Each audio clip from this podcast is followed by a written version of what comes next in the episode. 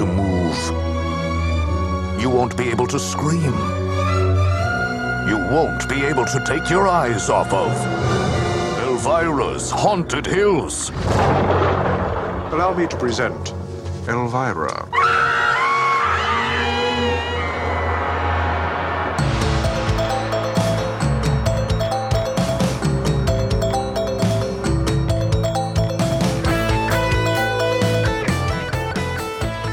Right, welcome back to the Bloody Pit. I have a very special guest today, someone who I met just a few years ago at uh, several different conventions uh, in Kentucky and Pennsylvania.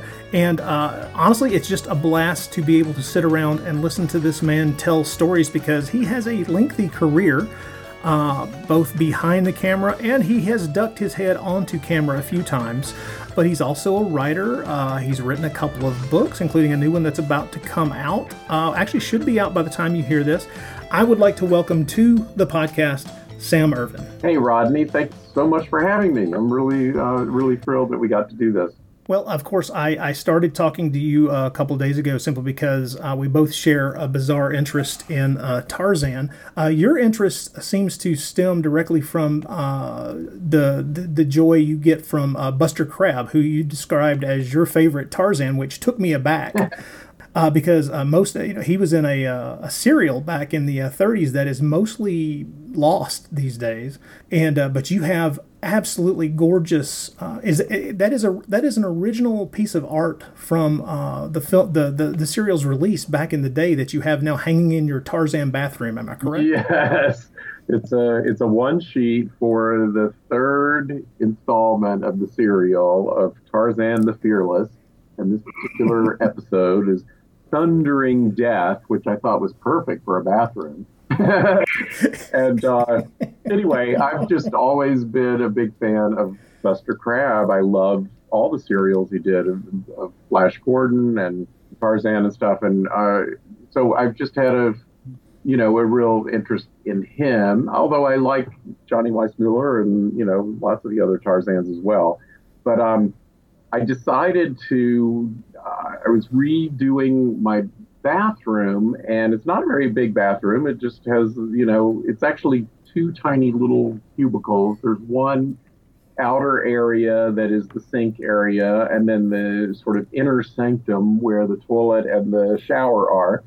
And I just decided, you know, I, I think I want to do this as a Tarzan bathroom. And so I got leopard carpet that happened to be remnants from uh, from Miley Cyrus.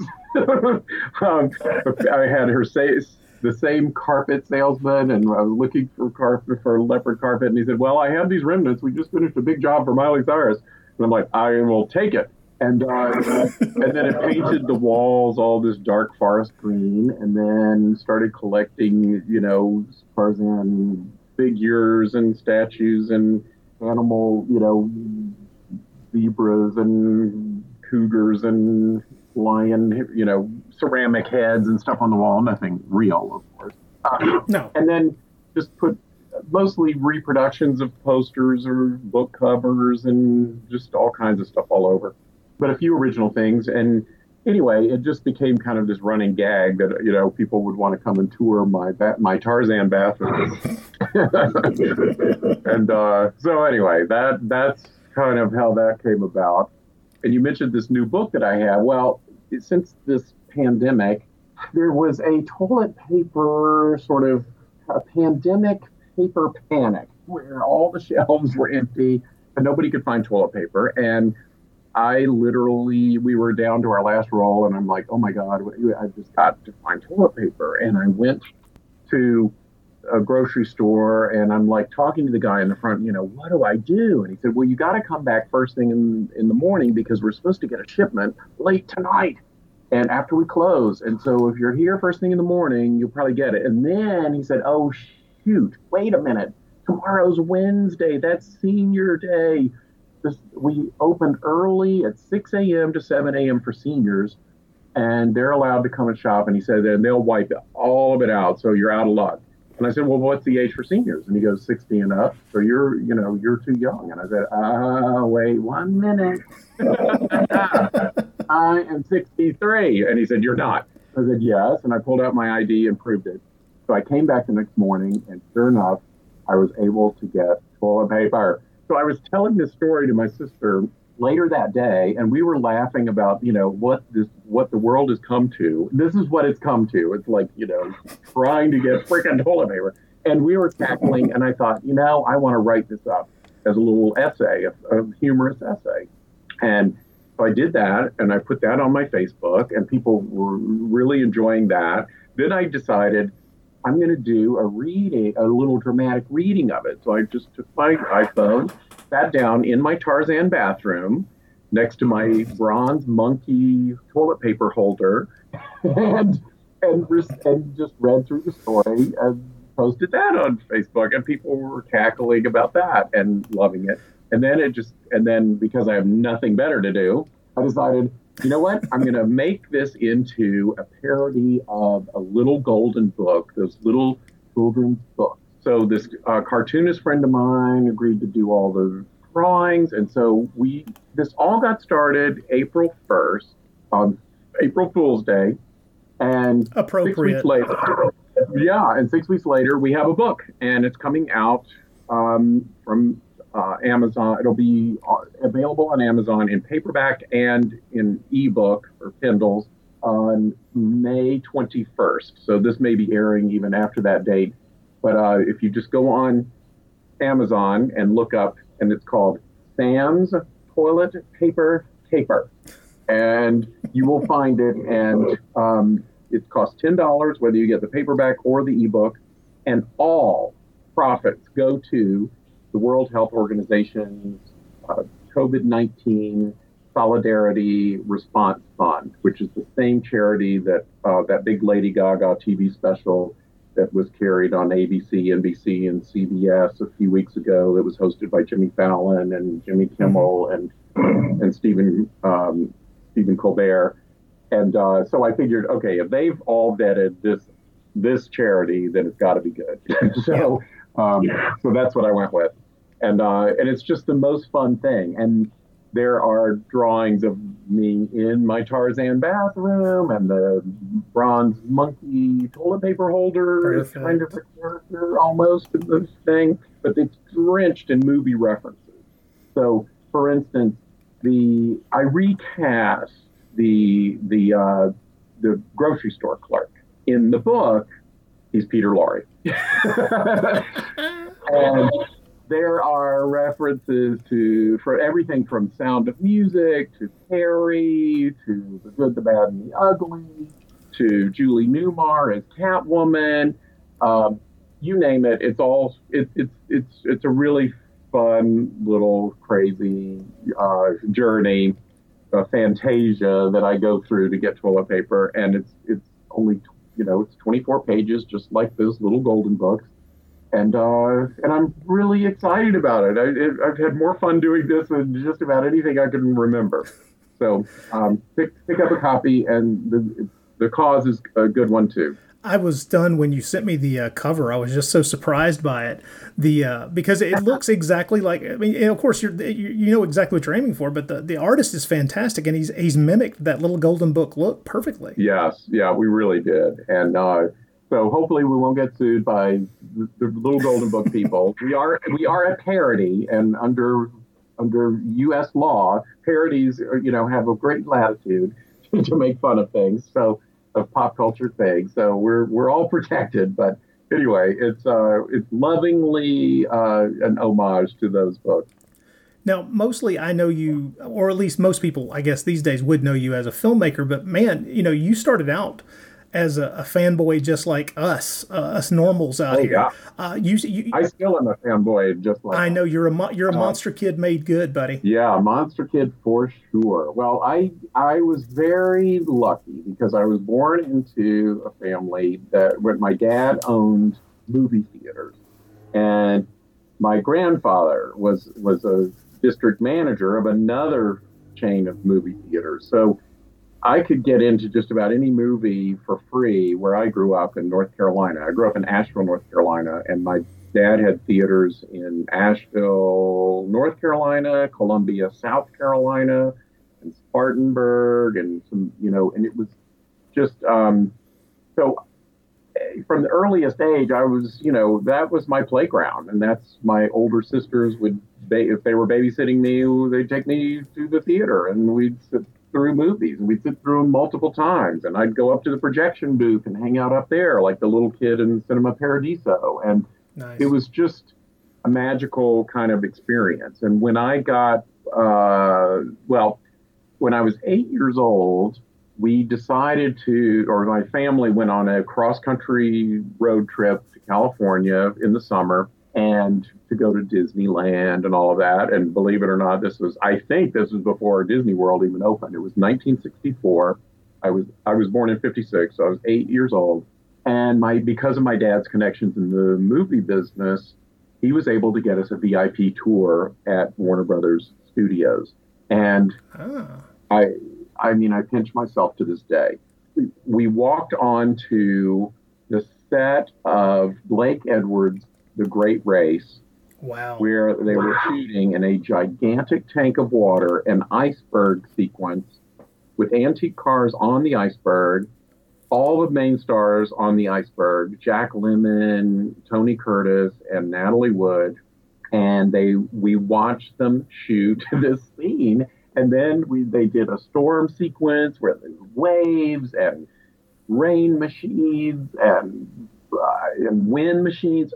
It, the eyes just popped right out of my freaking head. I, as an eight-year-old kid, I thought if they were going to shoot an iceberg, they would have to go up to the North Pole and wait for a storm. You know, I had no idea this could be created on a stage in Hollywood, and it just absolutely blew me away. Then we went into another stage where they were building a model mansion that was forced perspective. It was uh, the model was maybe four feet high. You know, it was a pretty big size model of, a, of this big mansion.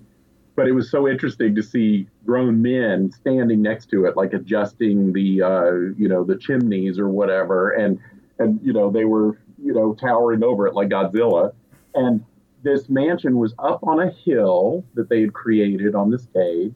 But down from the hill in the foreground was a full size fence and gate and entryway. And they had actors, you know, a, a, I think a policeman that was going to walk by and everything to give it the look, you know, so you would you feel like the foreground was absolute in scale. To kind of give it the- three dimensions, I guess. Yeah, and they but it was the you know they call it forced perspective where the the house on the hill in the background looked like it was full size um in the camera you know to the camera. Mm-hmm. Now I mm-hmm. couldn't believe it. I was like, no, that's not going to work because when you're standing there on the stage, you can totally tell that that's a model, a smaller house, and and then when I saw the film, it totally sold as full size. And so, you know, again, it was just like, whoa, you know, just blew me away that this force, the whole idea of forced perspective could work. And then the other thing that we did, we went to yet another stage that same day where they were shooting a film called Two on a Guillotine. And it starred Dean Jones and Connie Stevens.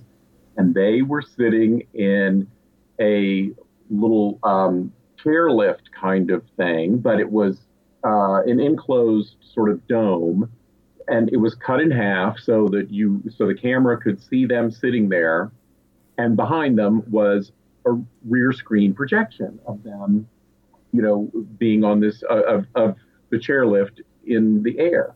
Yeah. So again, you know, I get introduced to the whole concept of rear screen projection, and so it was just one thing after another where I was like, "Holy moly!" And this was all in just one day? Yes, in one in one afternoon. Wow. And then the director was William Conrad, who we know as an actor who did the Cannon series and everything. He came over to me and he said, You know, we want a little redheaded boy for a scene that we're shooting next week. Would you be able to come back and be in that scene? So I'm, I'm even being offered my first role in a movie. Holy crap. And my parents are like, well, that's the day we're supposed to be at the Grand Canyon. We can't do that. And so I'm like, oh my God. So I had to turn down my acting offer. So, uh, but anyway, my, my dad had a eight millimeter home movie camera, and I just literally took it took it out of his hand and never gave it back. And I just when we got back home, I just started making little eight millimeter films, and um, as the years went on, I ended up having a younger brother who had who was my mother was actually pregnant that summer with him, but um, as he got a little bit older, I would get him to play Dracula using a beach, a black beach towel as a cape, and you know, lots of ketchup and all kinds. You know, of course, it's just all of that that we all did as as monster kids, and um, but it was that day that I decided I wanted to direct movies, and and much much to the consternation of teachers and everything else, because I just had an absolute one track mind. That's all I cared about. That's all I wanted to think about whenever there were essays to write, whenever there were open projects that you could do at school, mine was always, I want to make a film. I want to talk about film. I want to whatever. And they tried to discourage me because they just didn't feel like that was a realistic, you know, goal to have in life. And I just was, you know, it just made me want to prove them wrong all the more. And so as I got older, I went to uh, film school at the University of South Carolina in, Colum- in Columbia, South Carolina and by then, I was a had become a huge fan of Brian De Palma, and uh, decided I was head of, the, of course, the film committee, and we ran a theater on campus and everything. And I decided, okay, we're going to do a Brian De Palma film festival. We're going to show Sisters. To show Phantom of the Paradise, and uh, a couple of his other earlier films like Hi Mom and Greetings that had Robert De Niro and stuff. Yeah. And I looked up in the trade paper in the trade journals like Hollywood Reporter and Variety because my dad subscribed to those because he was in the business and found out in the production charts that Brian De Palma was in, he lived in New York, but he was in Hollywood casting a movie called Carrie. And they listed a phone number for the casting office. So I just called that number and they put him on the phone. They were during a break and I explained what we were doing, and he said, Hey, I'm broke. I really need to get some stuff at my apartment in New York. If you'll give me the airfare to South Carolina, then to New York for the weekend, and then get me back to LA, I will come for the Triangle airfare. And I said, Done. he came out. We, we, I took him around to some film classes. He, he showed them how he storyboarded his films, and he was, you, you know, using the the chalkboards to draw panels of things, and it, it was absolutely unbelievable. And on Saturday night, we had a, we scheduled a midnight show of Phantom of the Paradise, and we told everyone to come in costume, and that De Palma would would uh, judge the best costume, and there were prizes and everything. So the whole place was sold out. It was like a 300 seat theater, and everybody was psyched. Almost everybody in the place was in some sort of costume. We we do the judging, give out the awards. Everybody is just so excited. And we start the movie. And if you recall, the opening shot is the logo of the, the dead bird for Swan mm-hmm. Records. And then it starts to swirl around, and there's no sound. And I'm like, oh my God. I jump up out of my chair, run up to the projection booth, and it turned out that the sound bulb for the optical soundtrack had burned out, and it was Saturday night after midnight. There was no extra bulb, and there was no place mm. to get hmm. one. And we had to cancel the screening and send everyone home. And I thought all the goodwill that I have built up with De Palma up to this moment has just been flushed down the drain. And of course, what really happened is that De Palma has a very, very wicked sense of humor, and he thought it was hilarious. Thank God.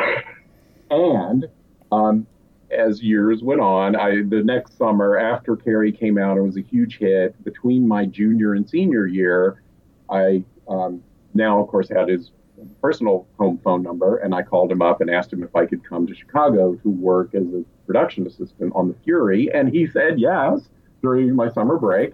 So I went up there and I got an assignment from Cinefantastique magazine to write a journal on the making of the film, which I did, and that allowed me access to you know, do one-on-one interviews with everybody involved in that film, from Kirk Douglas to John Cassavetes to composer John Williams to the editor Paul Hirsch, who did Star Wars. I mean, it was absolutely amazing. And then uh, after that, De Palma did a low budget film called Home Movies. And I was just graduating from college and he called me up and said, You want to come up and work on this? We're shooting it this summer. And I said, Of course. And I didn't even take, I, I didn't even go to my graduation ceremony. I just took my last exam and hopped on a plane and I figured I was going to work as a production assistant, like I did on The Fury. And I get off the plane and go up to Sarah Lawrence College, where they're going to shoot it on location there. And he said, You're going to be the associate producer and production manager. So he just basically threw me into the deep end to see if I could swim. And and the movie starred Kirk Douglas and Nancy Allen and Keith Gordon and Vincent Gardenia, just and, and Gerrit Graham, who played Beef in Phantom of the Paradise. I mean, I was just in freaking heaven. And then after that, he hired me permanently as his full time assistant, and I worked on Dressed to Kill and with Michael Caine and Angie Dickinson and Nancy Allen and Keith Gordon again, and worked on a lot of other projects he had in development and worked on, on uh, all the pre production of Blowout and got to meet Travolta and everything. But then, as it was about to start shooting, uh, De Palma recommended me to produce a low budget film called The First Time uh, that we did for New Line Cinema. So, anyway, I kind of went off on and did my own thing after that. But what I was going to say about canceling that Phantom of the Paradise screening is that De Palma loved to tell that story. Every time he would introduce somebody, he would say, "This is the freaking kid who, you know, botched this entire screening, didn't didn't have the foresight to have an extra sound bulb, and it's like, oh, here we go again with this story." So, yeah, he, he totally loved to tell that story. And I ran into Paul Hirsch, the editor of Star Wars, and who had, you know, worked and and did had, had worked with us back in those, uh, you know, I got to meet him on the Fury and stuff, and he, he just came out with a book in the past year about all of his editing and stuff. It's an incredible book. But Paul still remembered that story to this day. I mean, you know, all these decades later, and I'm like, oh my God, I'm never going to. Oh, Lord. uh, anyway, so that was the long winded uh, beginning of my career. And then after the De Palma stuff, then I well, there's a lot of stuff that I skipped over that we should go back and talk about if we have time. Well, the fanzines, your early working fanzines in the late '60s, I've always been impressed by because that if you started out with this behind-the-scenes glimpse of the great race being made, obviously, you know, it just seemed like a natural thing for you to try to go and interview all these, you know, movie yeah. stars, Joan Collins and Peter Cushing well, and Christopher Lee and Vincent Price. That's exactly what I started doing. I I just I wanted to get back on a movie and I was just desperate to meet all of my idols. And I was such a Hammer film fan and, uh, you know, Christopher Lee and Peter Cushing and all that. I was also a huge, huge Vincent Price fan.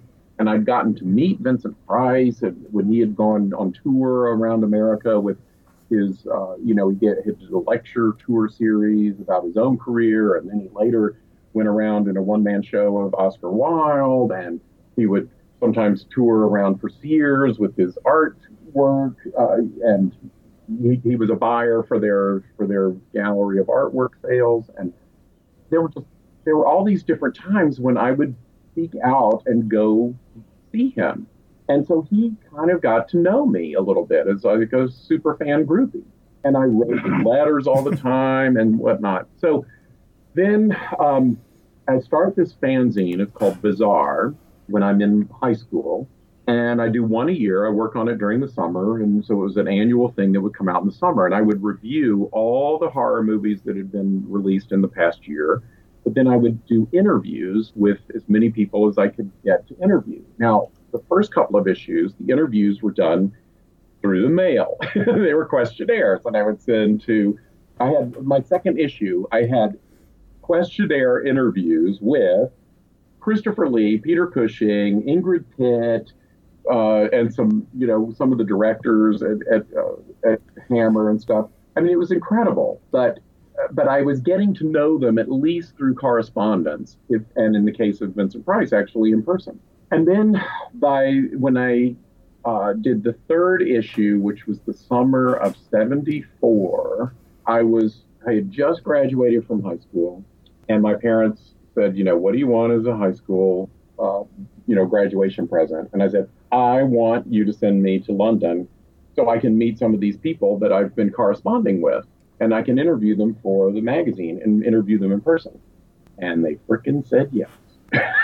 and which is unbelievable. Unbelievable. And I'm sitting over there by myself, and I write, of course, immediately write letters to everybody to tell them I'm coming.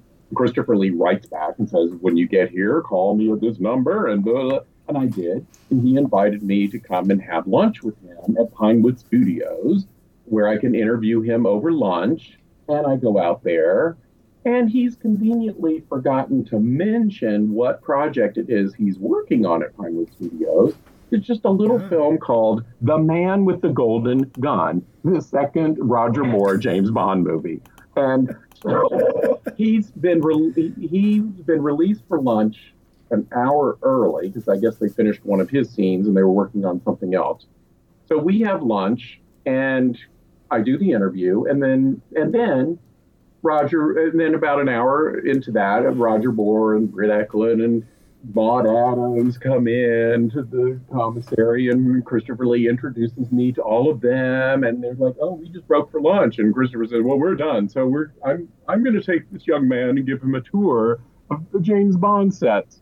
So for the next hour, while the while the rest of the cast and crew are eating lunch, I'm being given a personal private tour of the James Bond sets by Christopher Lee. It was unbelievably crazy.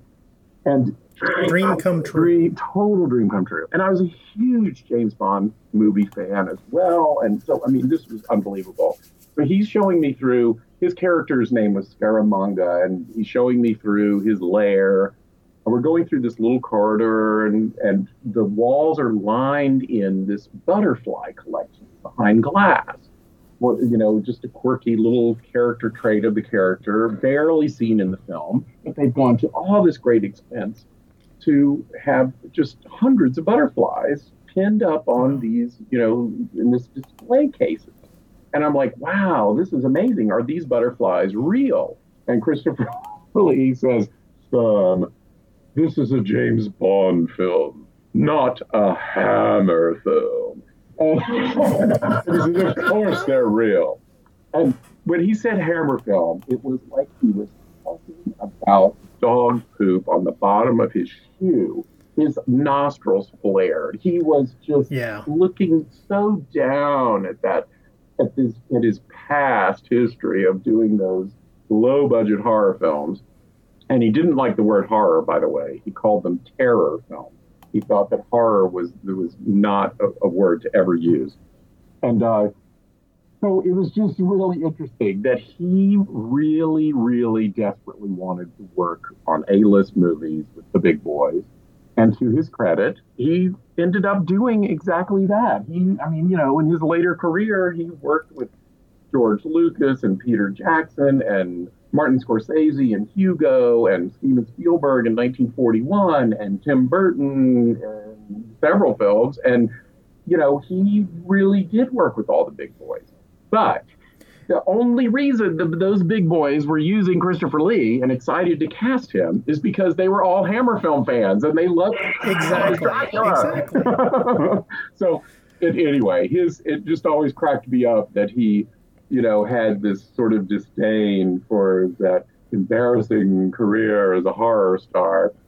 Whereas someone like Peter Cushing, who I also met and interviewed, um, you know, he was just happy to be a star in any in any form, and was and you know enjoyed making those films, and was much more relaxed about the idea that he was a big fish in a smaller pond, and was perfectly content to do that. And uh, the contrast between them was so amazing.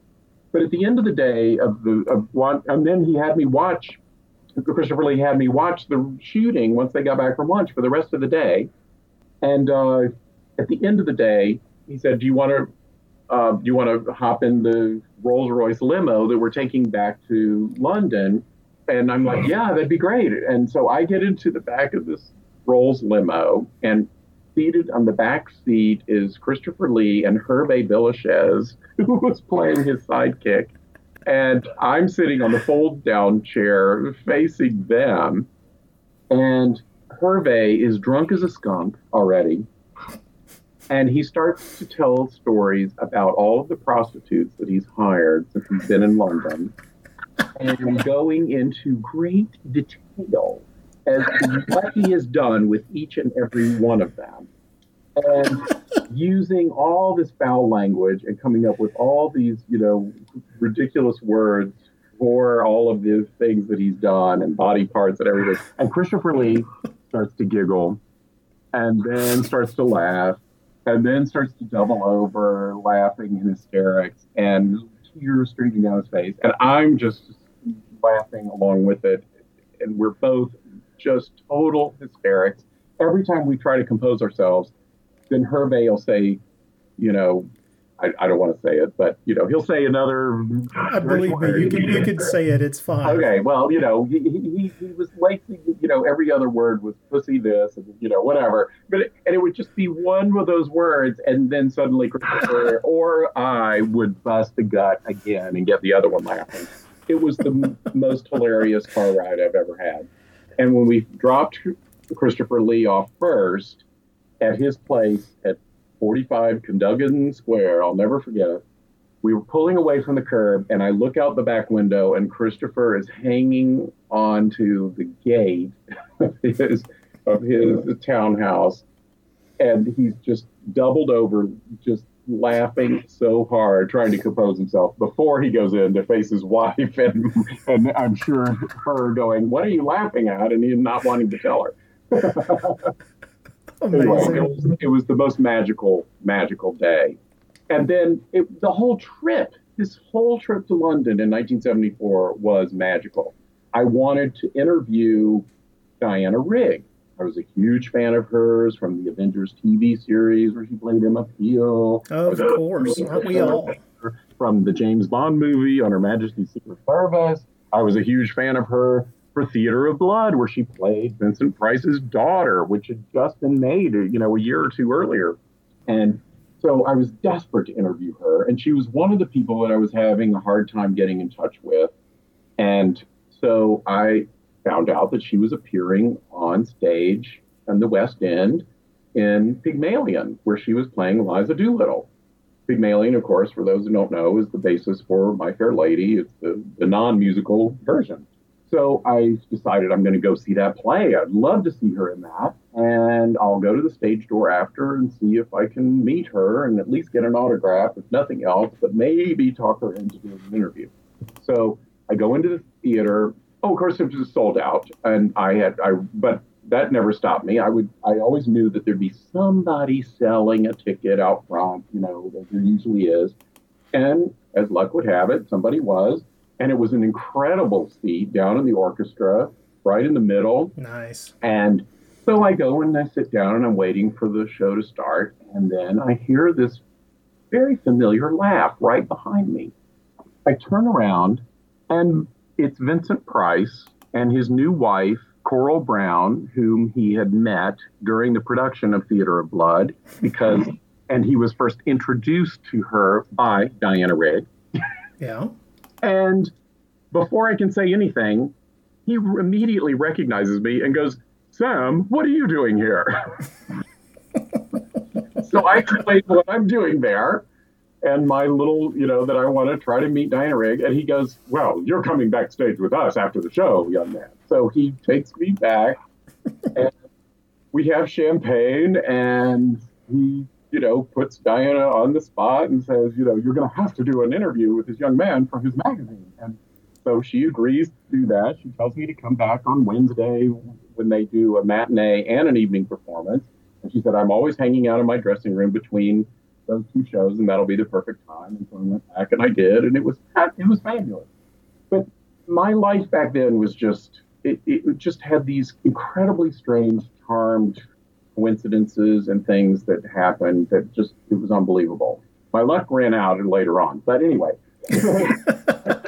that's what. Uh, so my fanzine Bizarre was all about you know doing these interviews with these people and getting to go visit sets like the Bond set or just being able to interview them in person. And it was it was incredible. So um, but I you know interviewed just I mean the list of 30 people. And um, you know it was every Terence Fisher the great Hammer film director uh, not only Michael Carreras, who was head of Hammer Films, but his father, James, Sir James Carreras, who started the company. And did you get to interview Terence Fisher in person?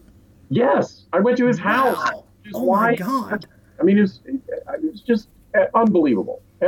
Everything was just crazy. I went to Robert Fuest's house. He's the director of the two Doctor Phibes movies. Yeah. And went to James Bernard, the great composer, and spent time at his house, and uh, you know, just it, it, just crazy stuff. Ingrid Pitt became a really good friend. She, I had done correspondence interviews with her. Then I met her in person. Then I went to London two summers in a row. I got my parents to send me back the following summer, and and I kept hook, hooking up with with Ingrid Pitt every time I would go there, and she was like you know a, a second mother to me almost, and then when she came to the famous Monsters convention in New York in 1975, she asked me, Are you coming? And I'm like, Well, if you're going to be there and Peter Cushing is a guest, you bet I am. And she said, Would you be my aide de camp for the weekend? And I'm like, Yeah. So I hung out with her the whole weekend and is kind of a bodyguard and just somebody to help her as an assistant and whatnot.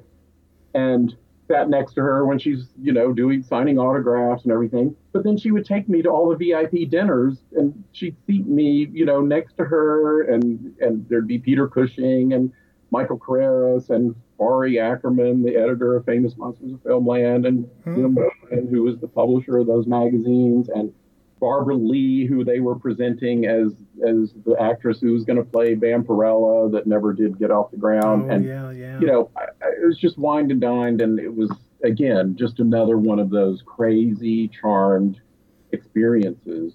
And um, but at, at any rate, so you know, yeah, I was a serious, serious monster kid in those days, and still am to this day.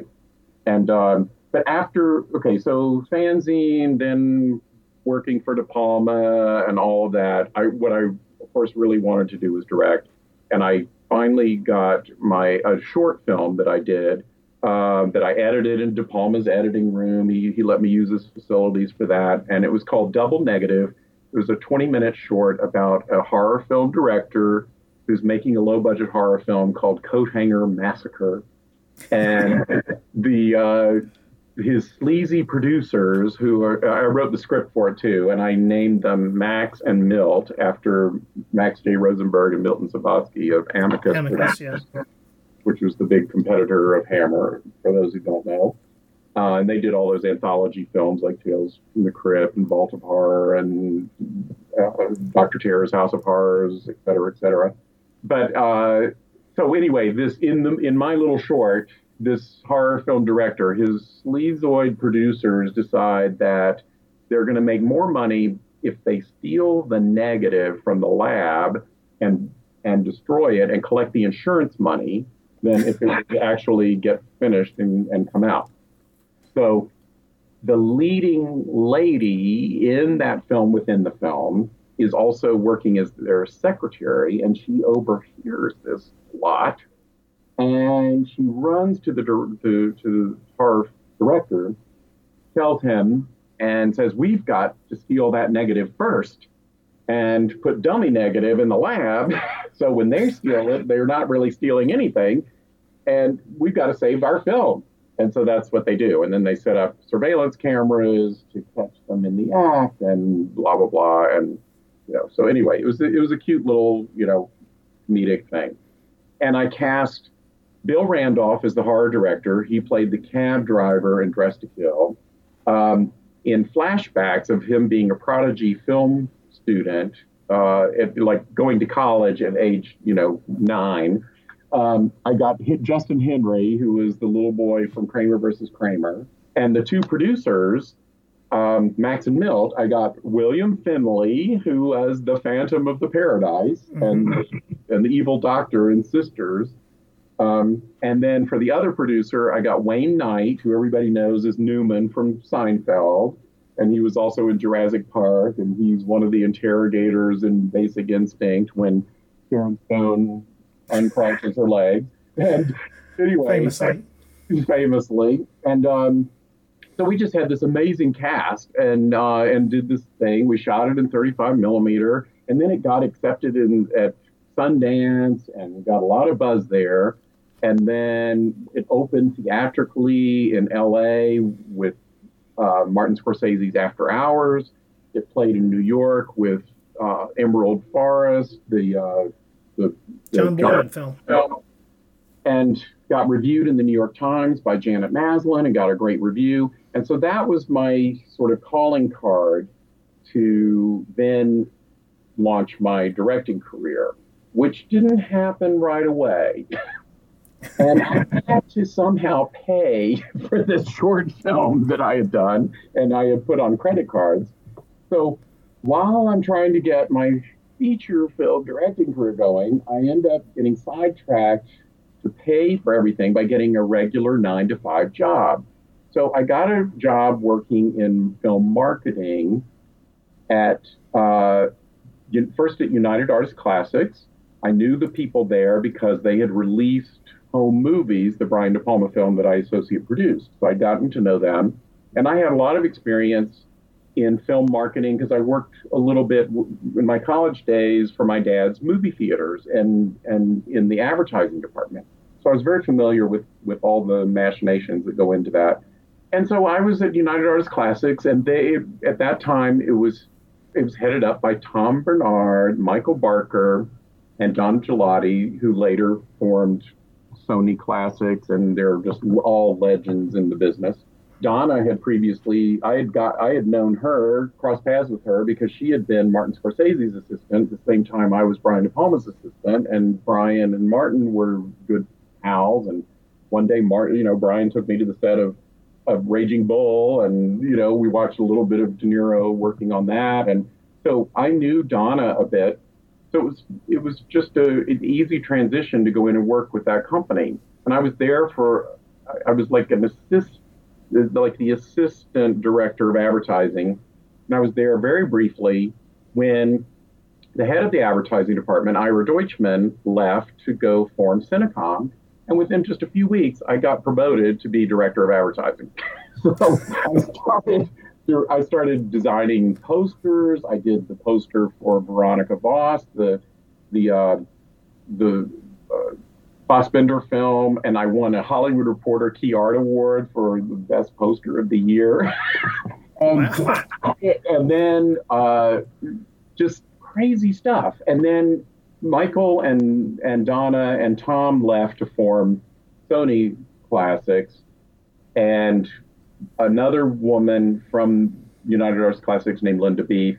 She asked if I would go with her to form a company called Spectra Film, which was also going to you know release imports and and art market kind of movies. And I, she would make me vice president of marketing, and so I left and we formed that company and there we had we imported our, our biggest hit was the fourth man which was the paul verhoeven film yeah. and i designed the poster for that and won another key art award from hollywood reporter and um, it was you know again it was just so much fun it was going to festivals and be you know taking um, these filmmakers around with all this recognition during d- during this period of time doing that particular job, did you think that maybe you had stumbled onto what you should be concentrating on instead? Yes and no. I mean, I I felt like okay, I guess I have a knack at this, and I was doing very well, and I was making really good money, and I was miserable because I wasn't directing movies, and I. Uh, and every time I would meet a director like Paul Verhoeven, oh, I was just so jealous of what they were doing, you know, and it was just so I knew that I had to, I, you know, this just wasn't, it, it, was very cushy. It was paying off my bills. I was paying off the film that I had done and everything. Mm-hmm. But a couple of things happened that actually, you know, were terrible in the moment, but but I'm really glad they happened. Spectrafilm, uh, there, there was some mismanagement of money, nothing to do with me, but of, of some of the investors and whatnot. In any, at any rate, the film company ended up going bankrupt, and I found myself suddenly out of a job. Then I, I got hired by Vestron, and they were a very big uh, company right when you know video cassettes and everything were become you know had become really big and they and it was right at the time that they were releasing a film called Earth Girls Are Easy with Jeff Goldblum and Geena Davis, and it was written by Julie Brown, who I love, the redheaded comedian Julie Brown. Yeah, she's wonderful. That was a very fun movie too. It was, and she Julie wrote it and and co-starred in it, and it also had Jim Carrey in one of his early films, and uh, Marlon, I mean uh, Damon Wayans. I mean, it was an incredible cast and it was just and so when they when Vestron hired me as um, vice president of marketing, that was literally had had opened that weekend, and it tanked. It was and so you know my job was to come in and try to salvage it and redesign the campaign, you know, come up with something for the second weekend to try to save this this disaster. And I was such a fan of Julie Brown, I put her you know, the ads had kind of put Geena Davis and Jeff Goldblum, and it looked like this sort of romantic thing, and they weren't really pushing this sci-fi imagery too much. And so I put I put Julie Brown and Geena Davis with their hair done up in all these weird foils, like they were actually just getting their hair dyed, but it looked crazy and and tried to give it, you know, make it look just funnier. And Julie Brown was really big at that time on MTV. She had a sketch comedy show called Just Say Julie, and you know she was she was really hot, and she'd also had a very famous um, novelty video that was in heavy rotation on MTV called "The Homecoming Queen's Got a Gun," and it was the yeah, yeah, yeah. thing. But she was really hot, and I just couldn't believe that they hadn't promoted her in a big way. So we tried, and you know, but as things go. I mean, you know, the second weekend didn't do much better. And uh, so then. Well, I can tell you that I bought a ticket to that film myself. So. Good. Well, you're one of the two. but um, the company kind of limped along for another four weeks and then went bankrupt. so, so before I could even really do anything, I've already lost another job with a company that's gone bankrupt. I'm like, oh my God, somebody's trying to tell me something. And I was at a crossroads where I was like, all right, do I go out and look for yet another marketing job at another film company, or do I focus on my film directing? And luckily, um, I, through another set of, of bizarre circumstances, uh, a production company in Los Angeles called IRS Media. It was Miles Copeland, who was the brother of Stewart Copeland of, of the police, you know, Sting and that whole music group. Um, Miles Copeland had IRS records that had the police on, on that label, but they had started a production company called IRS Media. And they were they had a script called Guilty as Charged. They were looking for a director and it was a very dark, comedic uh, sort of horror film about a vigilante who kidnaps murderers and fries them on his own electric chair in his dungeon. And they were getting their financing in those days from TriStar Columbia Home Video. A pre sale for home video rights in those days was $1.2 million. Ah. And you could make a movie for that and that's exactly what IRS Media was doing. Every single movie that they made was financed pre a pre-sale to home video at TriStar Columbia Home Video. It was almost like they were a, a, a subsidiary of of uh, TriStar Columbia. And smart move. Um, and so the head of the, the guy at TriStar Columbia who would cherry pick at the projects that he would say, yes, we'll buy, we'll pre-buy that was a guy named Larry Estes. Well, I knew Larry Estes because he used to be the booker for Films Incorporated, the 16 millimeter company that rented films to college campuses. of course. And I, I and back at the University of South Carolina, when I was scheduling like Brian De Palma film festivals, I was renting all my films from Larry Estes. He was the salesman that I dealt with in those days, and we were really good friends. Well, now he'd you know gone up the ladder, and now he was a big shot at at TriStar Columbia Home Video. He was like on the Premiere Magazine list of the hundred most influential people in Hollywood back in those days. Well, he told IRS, I want to do this film, but I want you to do it with Sam Irvin directing, and you got to see his short film because it's exactly the style and flavor of this dark humor that you need for this movie. He got me to show them. He brought me out to LA, got me to show them my short, and you know what are they going to say? Um, no, we don't agree with you. So you know we'll go find financing elsewhere. No, they were going to do whatever Larry said, and it was the thing that launched my first feature film and it starred Rod Steiger, Oscar winner as the as this vigilante. We had Heather Graham, who was hot off of Drugstore Cowboy. We had Lauren Hutton, who decided that we didn't have enough money to do wardrobe to her liking, so she called her friend Bob Mackie, and Bob Mackie did all of her wardrobe for free. Wow! And we had Isaac Hayes, who was I was a huge fan of, you know, an Oscar winner for the theme from Shaft. But not only was he a musician, but he was also an actor in things like Escape from New York, the John Carpenter film. Oh, and the great uh, movie Truck Turner. The great, he was so good at yep, that. Yep.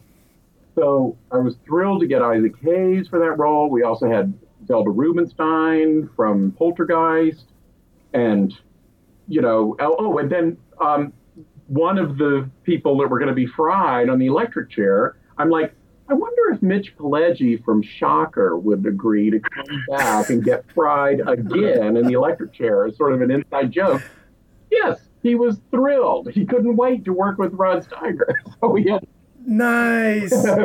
and uh, so it was the most incredible, you know, thing that being my first feature film. In America, violent crime is out of control. A mugging occurs every three minutes. Hey, lady, you can hear me in there. Open up. A murder is committed every ten minutes. Someone's got to do something. And someone is. Who are you? Justice. He's a vigilante. You've certainly picked an unusual hobby. Hobby? Oh no, my dear, this is not a hobby. And he's turning up the juice on creeps.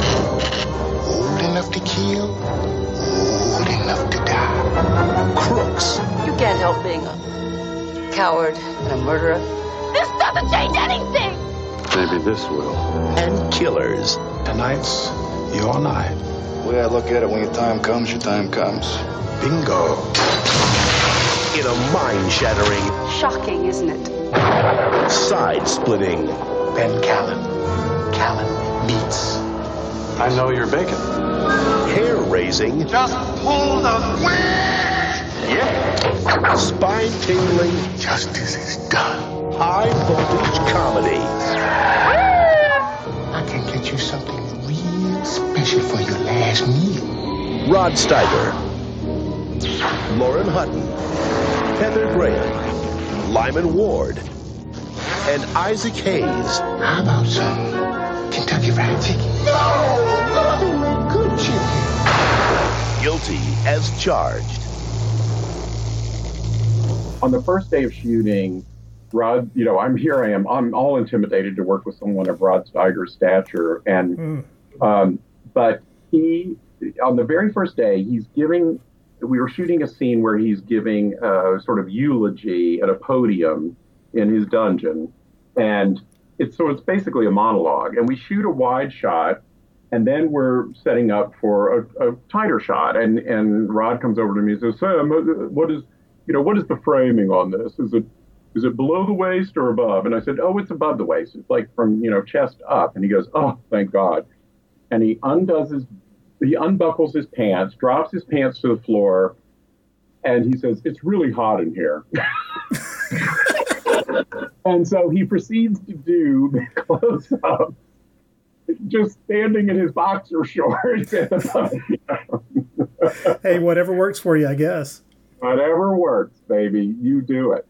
And, uh, and we got along great. People always say, "Oh my God, Rod Steiger, he could be very difficult," and I'm like, "Not for me." Once he, once he saw how prepared I was, I mean, having having worked for De Palma and, and understanding so thoroughly the the art of preparation and the art of you know really knowing exactly what you want when you get on that stage or on the location um, you know, I came prepared for for battle, and I had everything all written out and shot lists and handed it out to the crew. And Rod was immediately impressed uh, with that sort of preparation that I had, and you know, he felt like a, a mentor and a and a godfather in a way. You know, once once he trusted that I knew what I wanted and what then, then he was 100% behind me. Well, he and, must have. I mean, he he worked with you on a second film. Yes, he did another movie for me called Out There that we did for Showtime, and it was also produced by the same production company.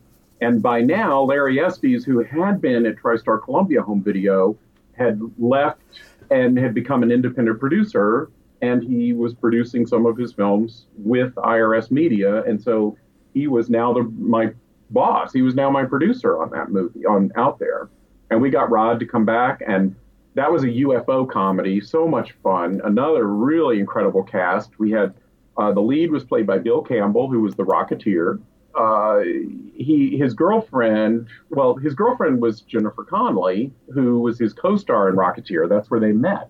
She was not in, in our movie, but she was visiting the set all the time. Oh, okay. So one day we were shooting in a grocery store, and we needed more we, we needed more extras and i said well I, okay i'm going to do my hitchcock cameo i'll get in i'll get in the grocery line and i said jennifer hey come on over here be my wife in the grocery store line and by the way we cast julie brown from earth girls are easy and i got to meet her at that uh, and directed her in that film so she's in the grocery store line as a character in the film talking to bill campbell and Jennifer Connelly and I are just standing there with no lines. Um, you know, so I mean, and Jennifer Connelly, of course, later goes on to win an Oscar. So it's like, holy crap!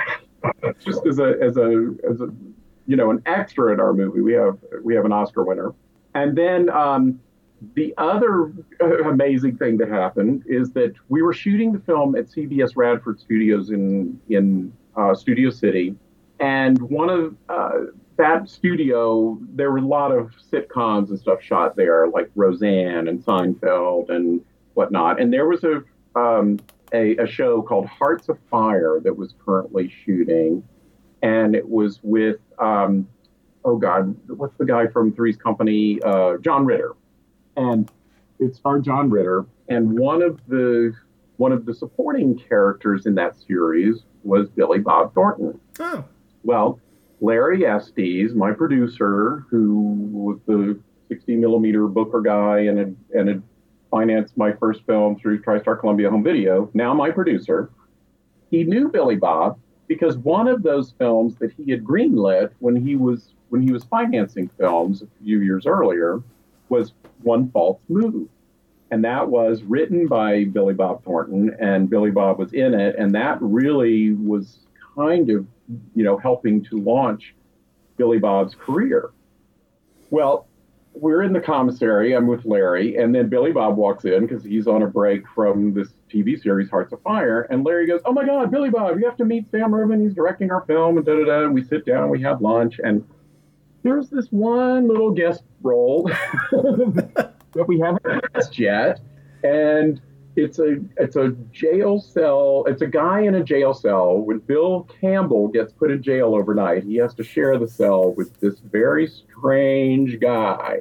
And Larry said, you know, Billy Bob would be great in that in that one little scene cameo, and I'm sure we can get him to do it. We can get him on a, day off, and that's exactly what we did.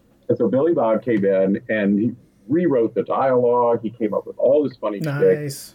and was just killing it. And he, but during breaks, he was telling us about how as soon as he, as soon as he would be on hiatus from the TV series, he was going off to direct a film that he had written and he was also going to star in called Sling Blade. Little movie. and he was telling us he was he was going into character as the Sling Blade character and that then that very distinctive voice and telling us all about the movie and everything and we're looking at each other like oh well good luck with that. Okay yeah that sounds great. Well of course it turns into this you know gigantic award-winning huge hit on the art house market movie that truly launched his career and uh, you know and, and there's been no looking back since then. But we got Billy Bob just days before he went off to make Sling Blade. Well, hey, just to show you uh, what level of geekdom I am, uh, it, also in that film, one of my favorite little known character actors, Paul Dooley. Yes.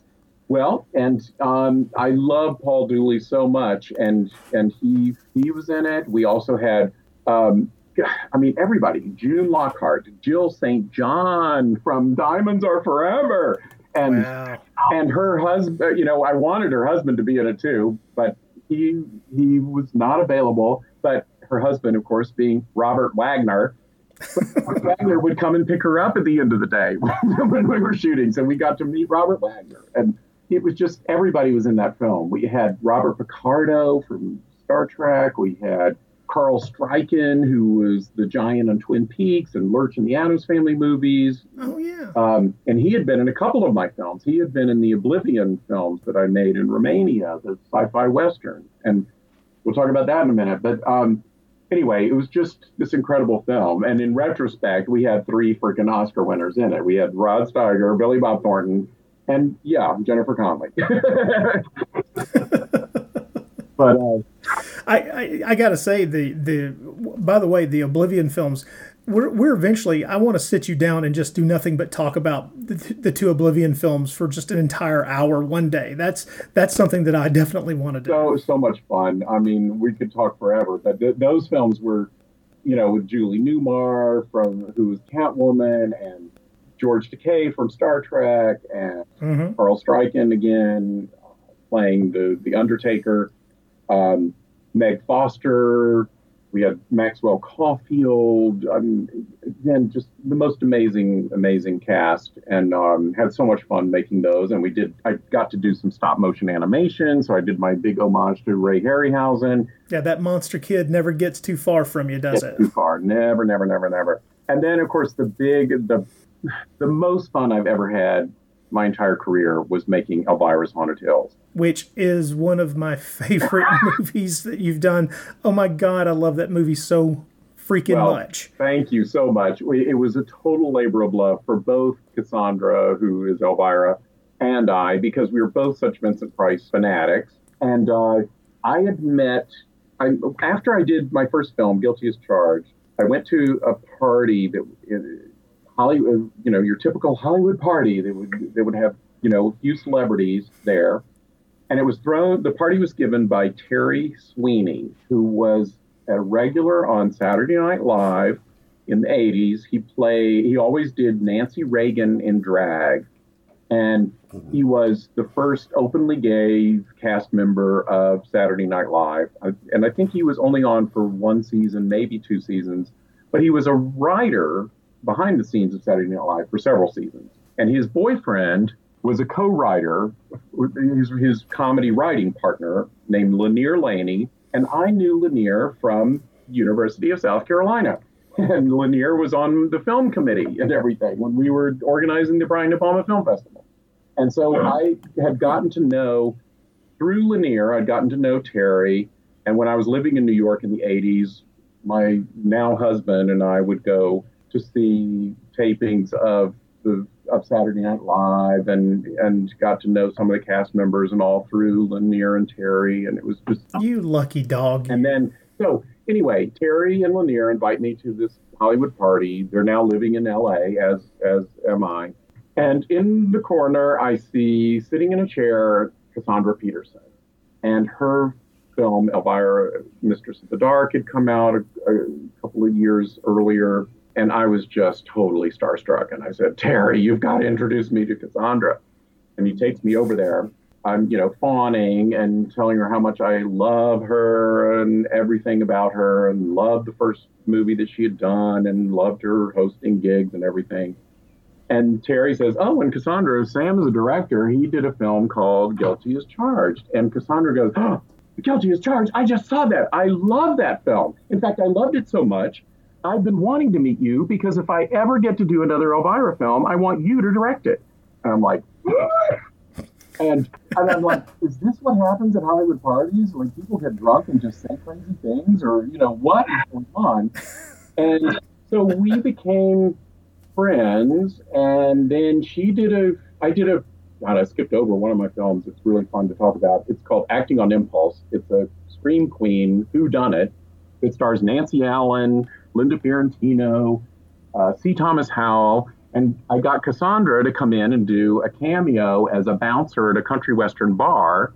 She's not playing uh, Elvira, but she borrowed a blonde wig from Daryl Hannah and does this kind of Dolly Parton shtick out in, out in front of this country western bar. It was hilarious. So, so I had worked, you know, as a director for Cassandra, at least for this this one little cameo bit, and then you know, we she would invite me to her parties, and we just kind of kept in touch, you know, over the next several years. Well, then in the late '90s, she calls me up and she goes, "Hey, we're finally going to do a second Elvira film." And I know I had talked to you about possibly directing, but my husband and I are actually financing the film ourselves because we couldn't get anybody else to want to do it. And my husband has convinced me that we really want to wanted to consider a number of directors and everything, but we still want you to come in and interview for the job. And I'm like, okay, this feels a little more sober. but uh, yeah, I'll go in and compete for this job. And so I go in and meet with Sam, and she hands me the script, and she goes, now, this is a spoof of the Vincent Price, Edgar Allan Poe, Roger Corman movies of the 60s, like Pit and the Pendulum and House of Usher et cetera, et cetera. Immediately the bells go off in your head, of course. Yeah. And she goes, Are you familiar with those films? And I said, Cassandra. Here is Vincent Price's monologue from the climax of Pit and the Pendulum. Do you know where you are, Bartolome? You are about to enter hell. Hell, the netherworld, the infernal region, the abode of the damned, a place of torment, Gehenna, Naraka, the pit, and the pendulum, the razor edge of destiny, thus the condition of man, bound on an island from which he can never hope to escape, surrounded by the waiting pit of hell, which must destroy him finally. And she kind of cocked her head to the side and said, You're hired. and I, I, that, I, committed to my brain. The reason I knew that is when I was in junior high school, one of the assignments was uh, like in a acting class or in the drama department. They had said they wanted us to do a monologue, and I said, "Can I?" And they, you know, we want you to do Shakespeare. We want you to do, you know, whatever. And I'm like, I'm not interested in Shakespeare.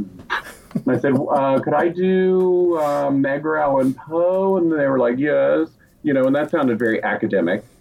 Well, I went home and I had tape recorded. This, these are the days long before videotape or anything. I had tape recorded on a reel to reel tape the movie Pit and the Pendulum off of the speaker of our TV. Oh man, when I was a kid, we used to do that all the time. Yeah. I think all of us monster kids who were old enough did that. And yeah. I transcribed his monologue, which of course wasn't written by Edgar Allan Poe. It was written by Richard Matheson, no. who wrote the script.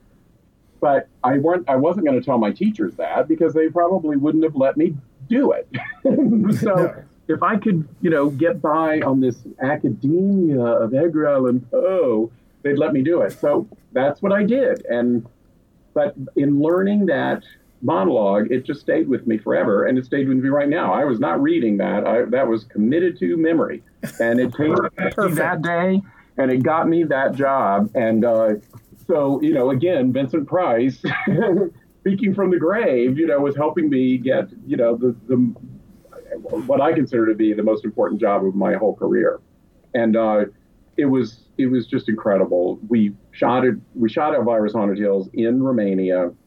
We try there. The Vincent Price character in the film is an amalgam of all those characters from Pit and the Pendulum, House of Usher. He, you know, Yeah, if yeah. you recall those characters, he, he, he always had some kind of sensitivity. He could either, like in House of Usher, he could his his hearing was particularly acute. He could hear the rats gnawing inside coffins in the dungeon when he was on, you know, way in the other wing of the castle and things like that. So Yeah. hearing was very acute. Then in in Pit and the Pendulum, he had uh, his sense of taste was was off the charts. So he had to eat like really bland things, and he, you know, so we combined all of those things into one character where, you know, that he was just afflicted in every conceivable way, and we tried to get Christopher Lee. Hmm. Whose agent said no, he you know he's put those kinds of movies behind him, and so we were very disappointed about that. Then we tried to get, of all people, Mick Jagger, who just was not available because they had a tour going. And then someone recommended Richard O'Brien of Rocky Horror Picture Show, who had played Riff Raff, but also had actually written Rocky Horror. The play, the screenplay, the music, the lyrics, everything. He is Mr. Yeah, Rocky yeah. Horror. And it turns out that he's a humongous Vincent Price fan and totally understood exactly everything we were spoofing and probably could have recited the, the monologue that I could from from Pit and the Pendulum or, or darn near close. And uh, and he jumped at the chance to play it and um, was, you know, in retrospect was was the perfect choice. And uh, It is really now hard to imagine someone else playing that role. it- yeah. yeah, it really is. And he just was amazing. And then we got um, Mary Scheer, who was a regular on Mad TV, uh, to play Lady Hellsubus. And we've got a, a good friend of mine, Scott Atkinson, to come in and play Dr. Bradley Bradley. he had known Scott for several years, and at parties he would he would regale people with this this dead on impersonation of um, George Sanders from All About Eve. and and so I said to Cassandra, I said, what if what if we got Scott to play Dr. Bradley Bradley in that voice, in the voice of George Sanders from All About Eve? And we just cracked up laughing and had Scott come in and read the part that way. And we were all on the floor laughing. It was so funny. So he did that. And at the climax of the film, we find out that he isn't really this upper crust British guy, that he's actually a charlatan and he's a low class cockney. So we we said, do you think you could maybe switch at that point to do a Cockney accent? And he says, well, I can do a dead on Dick Van Dyke from Mary Poppins. Will that work? And we were like, oh my God. Just more than perfect. So he goes from George Sanders to Dick Van Dyke, and it's it just is absolutely brilliant. So so perfect. And uh, and then the other funny thing that happened with the casting on that is that we, for this for the stable stud that is like the hunk that Elvira is lusting after, Mhm. tried to get Fabio. Oh, that would have been good. Yeah. he uh, he just didn't really see the humor of it or whatever, and he turned it down. And we are like, okay, whatever. And at this point, you know, we were having to ship everybody over to Romania to do this, and, and the budget was really tight. And we decided, you know what? There's got to be a hunky guy with long hair, you know, who looks like a romance cover boy. There's got to be somebody in Romania that we can cast. Let's, Yeah, surely. let's save our money and cast someone there. So we get over there and we start auditioning people. And first of all, they didn't, you know, a lot of them didn't have the long hair that we wanted. I was really determined to find somebody with real long hair because I thought any wig that we put on somebody is going to look totally phony. And I always hate that, and it just looks it looks really bad. And we don't have the money to get you know some you know ten thousand dollar perfect wig and hire a, a wig artist and to, to really make it look good. So we just we we limited it to people with long hair, and so nobody they couldn't. Most of them couldn't speak English, but they weren't handsome enough, you know, whatever. And finally, this one guy walks into the room, and it was just it. I mean, he had the look.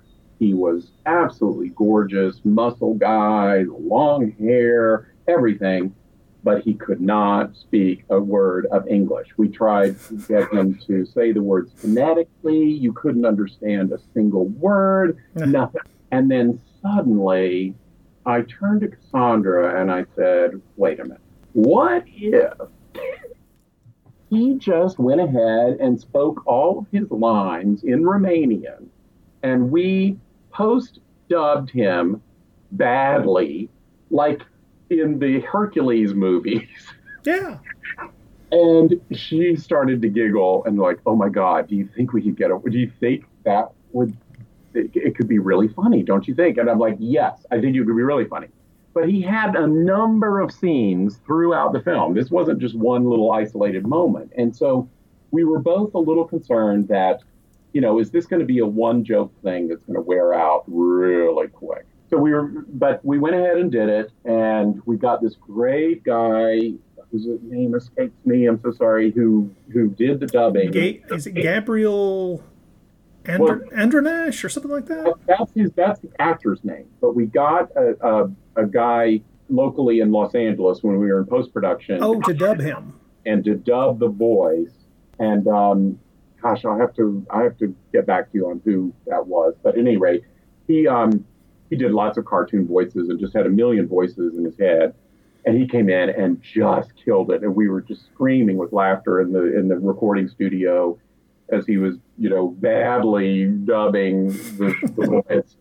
And um, and so then we had this guy do some other voices in the film too. There's a gentleman who's in the coach at the very last scene and that actor, Jerry Jackson, was also the choreographer that we had brought over to choreograph the musical number. And he wrote the song um, that they that they do. Um, the Life is like a music hall. But while Jerry was over there, you know, we put him in this one little scene. Well, he was was not much of an actor, and we thought, you know, we can improve his performance if we get this guy to dub him. Let's have let's have him dub him in the voice of Terry Thomas. oh, yeah on Terry Thomas. And so that was really funny. And then there's another scene in the movie where we do a little riff on Jack Nicholson and The Shining with the, with the ancient uh, landlord who uses an axe to, to, you know, crack open a hole in the door and leans his head in and says, Here's Johann. And so well, I have to say, man, the the joy of this, the joy of the film is this is kind of what I always wanted. I wanted there to be a series of these kind of Elvira movies where they're they're set in the period and the only one in on the joke that it's a period piece that everybody is acting in is Elvira. That is that is one of the things I love. Exactly what I wanted to do too. And and Cassandra and I even collaborated on a vampire script called um, Elvira versus the Vampire Vixens, and you know it was it was taking her character and just dropping it into you know these different genres and I wanted so much to do that, but of course none of that's ever happened. And okay, whatever. But um, we had an absolute freaking blast making that movie. It was so much fun. Well, the film is such a joy to watch. I mean, yes, it, it's it's it's more exciting as a as a as a monster kid because of course we we all are watching it and going. Well, yeah, he, he's touching on everything here from the Roger Corman films and the Hammer movies from that period, all those gothics, and it is that that accidental casting of someone who can't speak English that adds what I consider to be the final touch of sheer brilliance where my monster kid soul just starts to scream with joy. And that is the idea of also, by the way, we're going to make sure that you're aware that we're aware of all of the Italian made gothics of the period as well, like, you know, the Barbara Steele film, star, the Barbara Steele films and things of that nature, with this one character who stands out because he's so obviously dubbed. It's sheer genius. There's so much built within it. And you know, years later, listening, eh, just listening to, to talking to you over dinner and finding out that that was not something that was conceived of originally in the script, shocked the hell out of me because it was just like, oh my God, no, don't, don't you understand? That's perfect. That needed to be there to begin with. And that's just, yeah. that's the perfect amount of little icing on top of this already fantastic cake because it's like, no, no, no, yes, of course, it's clear the, the Corman Poe films and yeah. obviously the Gothics of Hammer, but also we're not going to shy away from, you know, the, the Gothics that Antonio Margheriti made and Mario Bava made and all those things.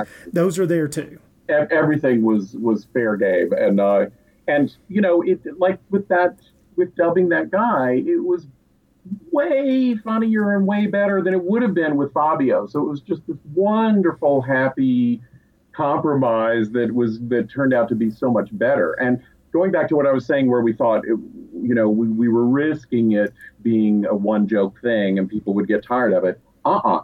When we would go to, we had, we showed a lot of um, midnight shows of Elvira's Haunted Hills, and Cassandra and I would go to them and introduce them and do Q and A's after and stuff, and we were just amazed how different jokes would play different ways at, at different screenings. It's amazing how how different people, different audiences react to comedies. But without fail, every time that guy came on the screen and started talking in that badly dubbed voice, every audience, no matter what, they cracked up every time.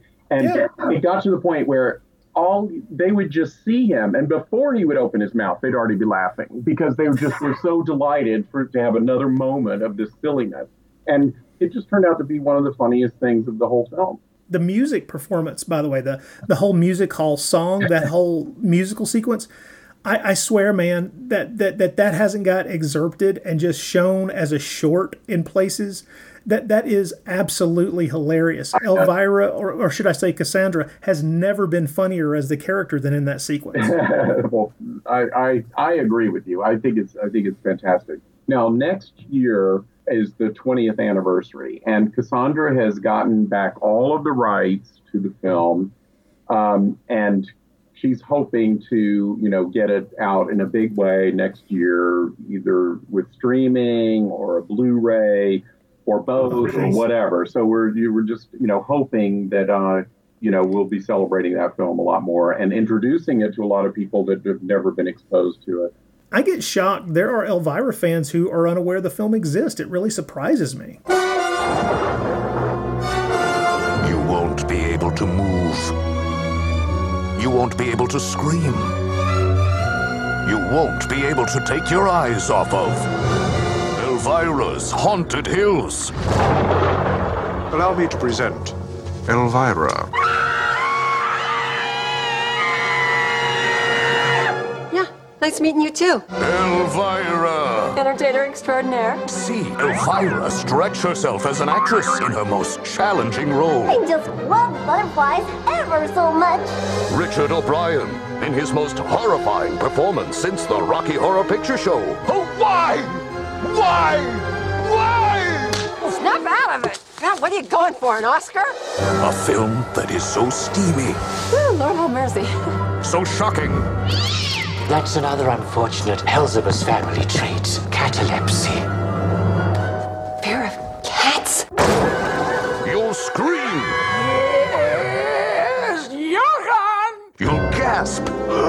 You'll die laughing. Damn, hate when that happens. From the masterfully macabre mind of Elvira. Right, like there's something going on in my mind. Elvira's Haunted Hills. The village people say this castle is evil. Ah, who listens to the village people anymore? I'm so excited to know that you and uh, Cassandra are going to be able to do something. I'm really, of course, I'm a I'm a physical media kind of guy, so I'm really hoping that there's a Blu-ray out there because what I really what I really want is a raft of extras, including a commentary track with you and Miss Peterson sitting down in a nice recording studio, getting comfortable, and telling tales out of school about the making of the movie. Yeah, uh, I, I want that too. Now we did do a uh, commentary track on one of the later DVD releases, but I think we should also do a new one as well. Um, yeah, it would be so much fun. And I'm like you. I want I want a Blu-ray. I want the actual I want to have it in my hands, the tactile experience. oh, exactly. Oh, I forgot to mention we should probably touch on the really briefly. i will have to have you back, and we're, we're obviously going to have you back and talk about Oblivion. But I just wanted to thank you for whatever behind the scenes pull or push that you got involved with on the uh, the Scream Factory release of Frankenstein: The True Story. I know that your huge article in uh, Little Shoppe of Horrors uh, probably had something to do with there being enough attention to finally get it released to Blu-ray. But uh, just wanted to once again thank you for for getting whatever whatever. Um, whatever behind the scenes shenanigans you may have been involved in, just thank you very much. Oh my God. Well, Frankenstein the True Story is one of my all time favorite movies. I put it on the cover of my fanzine Bizarre in 1974, and during my trips to London as a kid, I interviewed Jane Seymour. I interviewed Margaret Leighton and met other people involved in the in the project. So I was a huge fan right from the get go when it, right after it first aired. And so flash forward 40 some odd years, Richard Klemensen, the editor and publisher of Little Shoppe of Horrors magazine, uh, calls me up and says, "Hey, we're I want to do coverage on Frankenstein: The True Story. Would you be interested in writing about it?" And I said, "Would I? Yes." But I need the entire issue. And so he gave me the keys to the castle and let me guest edit an entire 120 page issue of Little Shoppe of Horrors, all devoted to the movie. About 150,000 words, 400 photographs, and I ended up winning the Rondo Award for Best Article of the Year, which I'm the proudest monster kid on the planet. Uh, it, it, was it was just an incredible incredible experience, and I re-interviewed Jane Seymour and interviewed David McCallum and Leonard Whiting, who played Dr. Frankenstein, and uh, the co-screenwriter Don Bachardy, et cetera, et cetera. And I got Anne Rice to write the forward for the magazine because Frankenstein: The True Story was the movie that inspired her to write Interview with a Vampire, that launched her entire career as a, as a great novelist. Um, and I got Mark Gatiss to write about the queer subtext of the film. I mean, it was just the most incredible issue ever. I'm so freaking proud of it, and you got to get a copy. It's Little Shoppe of Horrors number 38, and you can get it directly um, from uh, their website, Little Shoppe of Horrors, and shop is spelled S H O P P E the old fashioned. And let me highly recommend it as well. Yes, it's extraordinary. Well, thank you. And then because of that, uh, and and the attention that I brought to the film, um, Shout Factory and their their horror division, Scream Factory, decided to finally put out a Blu-ray and do a remastering of the entire three-hour, two-part miniseries of Frankenstein: The True Story, and it came out in March of this year um, right when uh, the pandemic was starting to happen. But people are at home and they need things to watch, so maybe the timing was good after all. And uh, they got me to um, do all of the extras for it. I do a three-hour epic commentary, which will just knock your socks off. And I re-interviewed for the third time Jane Seymour, uh, this time on camera uh, from her house in Malibu and I went to England to interview Leonard Whiting. We also got Don Bachardy, the co-screenwriter, and anyway, it's just fantastic. And Constantine Nasr also co-produced all of these extras with me and did all of the post-production um, and putting it all together. And Mark Maddox, the great Rondo, six-time Rondo Award-winning artist, don't blow more smoke up his ass. well, all right, all right. But anyway, Mark is just absolutely freaking incredible. And he did not only the cover of the Blu ray, but he also did an entirely different piece on uh, for the cover of Little Shoppe of Horrors, which is a three panel fold out mural that's just unbelievable, absolutely to die for. So, um, anyway, both of those are great companion pieces to get the Blu-ray and the magazine together. I'm just I'm just so glad that uh, I mean it's one thing to buy that issue of the magazine and to to go through it and to be kind of thrilled and then to sit down with the to to be honest heaven sent but rather lame old DVD of the film and go you know this could look a lot better and then a few short months later thank God it does. Yep. It's it's incredible, and the 2K um, remastering of it. I mean, the film has never looked this good. It was it couldn't have looked that good on NBC when it first aired in 1973 because the resolution on our TV sets back then weren't weren't that good. I mean, it's just it's unbelievably gorgeous. So highly, highly, highly recommended, and it's and it's it's an incredible version of the Frankenstein story. It's certainly not the true story. That was a late um, title change by NBC, which was just completely ludicrous because the movie is not in any way faithful to the book, and it's certainly not a true story. And uh, the movie was was written and produced and shot under the title Doctor Frankenstein.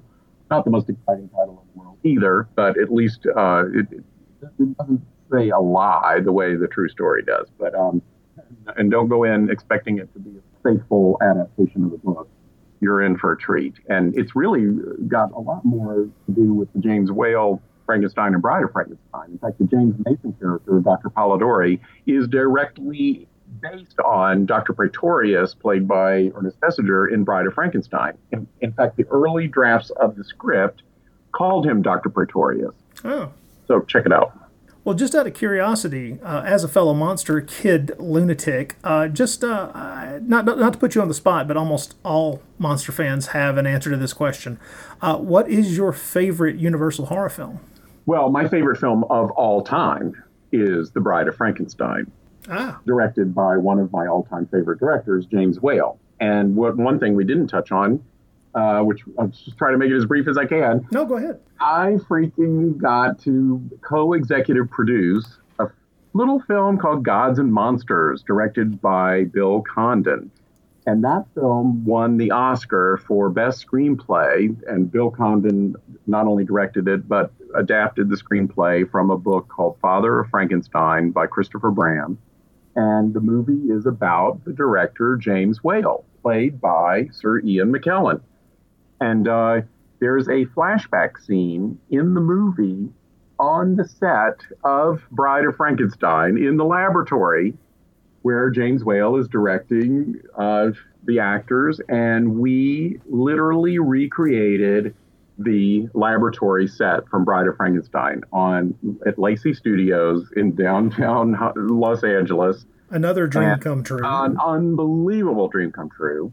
We found uh, the original laboratory equipment that had been created by Kenneth Strickfaden that was used in the original Frankenstein and Bride of Frankenstein and a ton of other Universal movies. And it was also um, resurrected by Mel Brooks in Young Frankenstein and it was also used in Dracula versus Frankenstein in the, uh, I guess, early 70s or so. That Forrest J. Ackerman had a cameo in and got a lot of yeah. coverage in Famous Monsters of Filmland. And, um, but anyway. The Al Adamson film, yeah. That just came out on Blu ray, by the way. Yes, yes, yes. So yes, that equipment has been in a lot of movies, and we tracked down the collector that has that. Don't ask me his name, I forget. But um, and, he, and it could have changed hands five times since we used it. But uh, I made sure that that set was an absolute accurate recreation, and we found actors like Rosalind Ayres who came in to do Elsa Lanchester in the in the wig as the bride and just looked exactly like her. I mean, it was her hair was standing on end, but so the hair on the back of my neck was standing on end all day when we were shooting that. It was just the most incredible dream come true. Uh, well, not to you know we we we've been we've been talking for a while, and I didn't want to get I didn't want to let you out of here without talking about what you've been up to the past few years, which is you've kind of. Uh, found a, a, rather interesting two pronged niche for a director here, which is uh, Christmas movies and uh, lifetime movie thrillers. Yes. I'm either killing people or giving them gifts.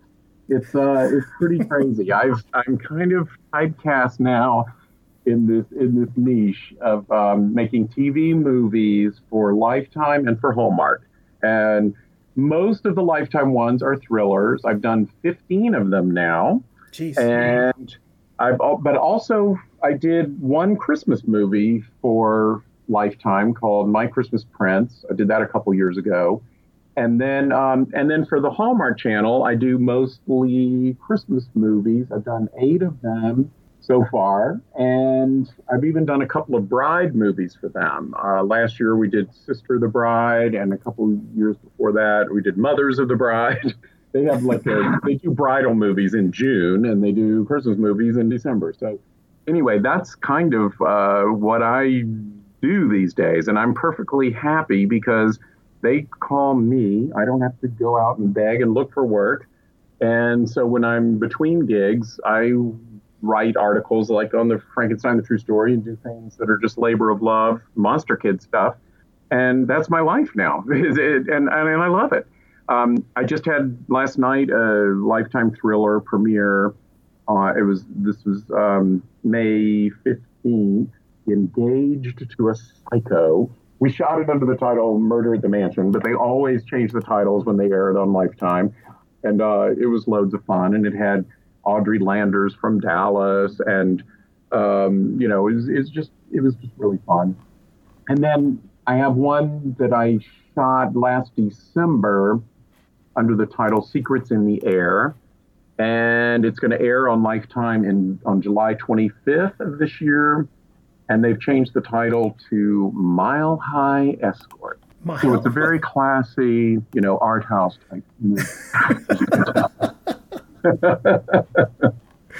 I, I, would ask what the plot is, but I think I already know. I think the title says it all. So you know, it uh, do, do not miss that one. Mark it on your calendar, July 25th.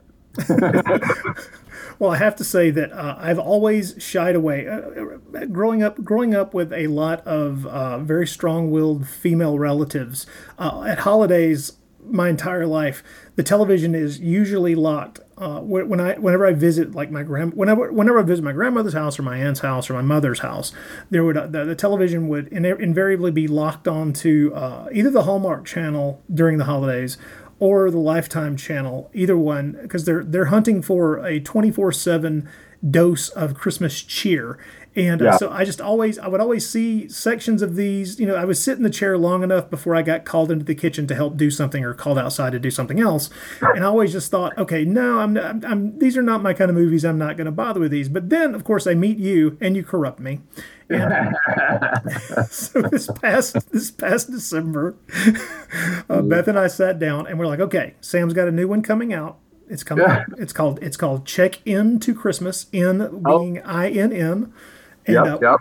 we sat we sat down. We're like, okay, we're gonna we're gonna watch Sam's new Christmas movie. We're gonna check this out. And uh, against my better judgment, uh, I enjoyed it. well, thank you very much. Thank you very much. The uh, you know the plots to these movies are you know fairly predictable, but I think of you know it's like comfort food.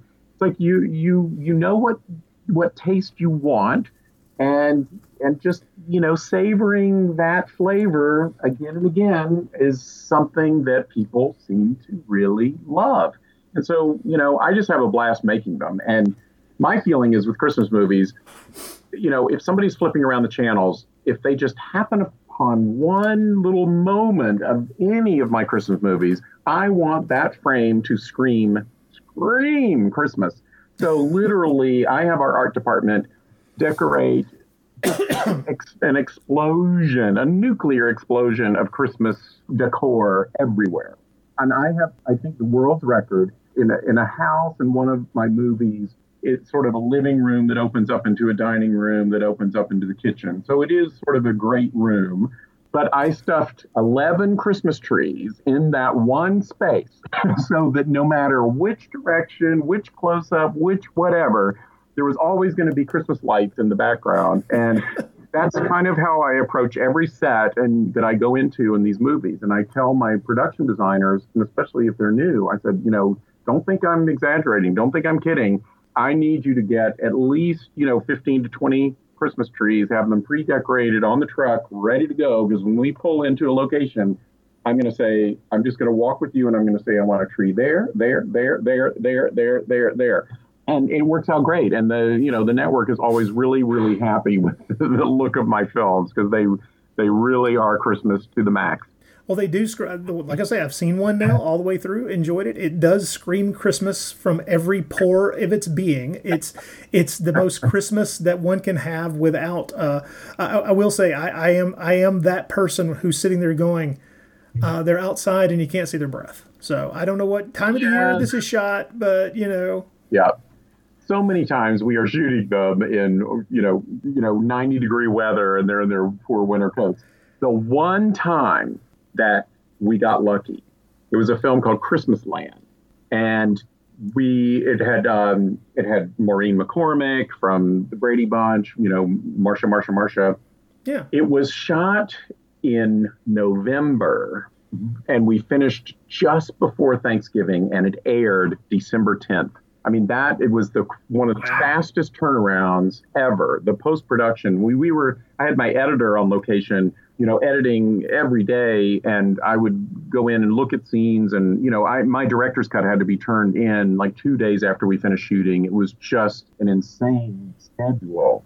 Was that planned or was there some kind of Well, screw you up know, a lot of these films, they drag their feet getting the scripts approved, and there's always more notes about they need another draft, and it just seems like they always end up getting made in the fall, and then there's so many of them being made um, that you know this one just didn't get greenlit until the very last second, and they were like, you know, they're like, well, can you do it for this year, or should we wait until next year? And you know, the production company's like, you know, let's do it. You know, it's a, it, it's a before they change their minds, or you know, give it to someone else. So they were like, can we we we got to figure out a way to do it. So when we were shooting, and we were shooting in Utah, the weather was there. We didn't have snow, but the weather was cold, and so we sh- we had the breath. And then the fake snow that we put out and the lawns and everything, a lot of it is this foamy stuff that you spray out with hoses. And if it's hot weather, it evaporates in 15, 20 minutes. And you'll, you know, the lawn will start having bald spots and you'll have to go in and start retouching and, and putting in more, you know, filling in this foamy stuff. Well, in the cold weather, it didn't evaporate at all. It stayed there all day.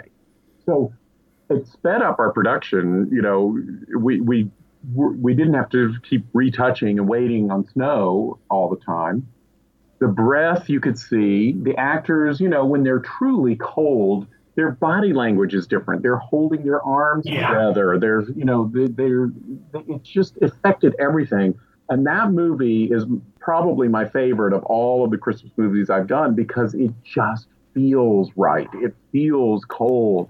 And anyway, I just I, I think that's a really good one to look for. And they rerun it every year. It's called Christmas Land, and uh, so look for that one because that, that's one that I'm really really especially proud of because of those those little added elements. And so if I you know got asked to do another one in a you know that type of crazy schedule, I would jump at the chance because I I think it it really helped the film. Well, uh, the the thrillers and things like that. I mean, do you, do you generate any of these uh, thriller scripts or any of these ideas? Because they seem like they'd be the kind of thing that would come to mind for you. Yeah, um, no. I Bummer, man. I have gotten to the point in my career where, um, you know, these the, the scripts at these networks they're very strict with their formulas of what they want and what they don't want, and the scripts usually go through a lot of rewrites, a lot of notes.